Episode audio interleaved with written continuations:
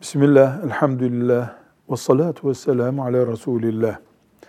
Adaktan caymak caiz midir? Ne demek adak? Bir Müslümanın ileride bir işi olursa bir ibadeti yapmaya söz vermesidir. Ne gibi? Bana İstanbul'da dükkan açmak nasip olursa bir koç kurban edeceğim. Buna adak deniyor. Arapçası da nedir denir.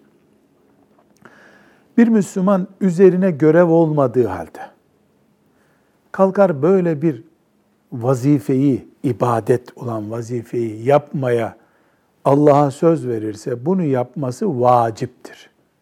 Farz, vacip dediğimiz vaciplerden bir vaciptir. Müslüman vacip bir ibadeti yapmazsa günaha girer. Üstelik de sözden caymak münafıklık alametlerindendir. Hani ibadeti yapıp yapmama açısından ele alıyoruz. Bir de verdiği sözü tutmamayı münafıklık görüyor dinimiz. Münafıklık alametlerinden görüyor.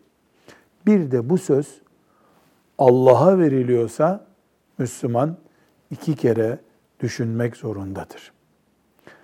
Adak, kurban kesmek şeklinde de olur. Herhangi bir ibadet şeklinde de olur. Üç gün oruç tutacağım diyebilir. On rekat namaz kılacağım diyebilir. Yüz lira sadaka vereceğim diyebilir. Her çeşit adak olur. Bizim toplumumuzda yaygın olarak kurban kesme adağı bilinir. Velhamdülillahi Rabbil Alemin.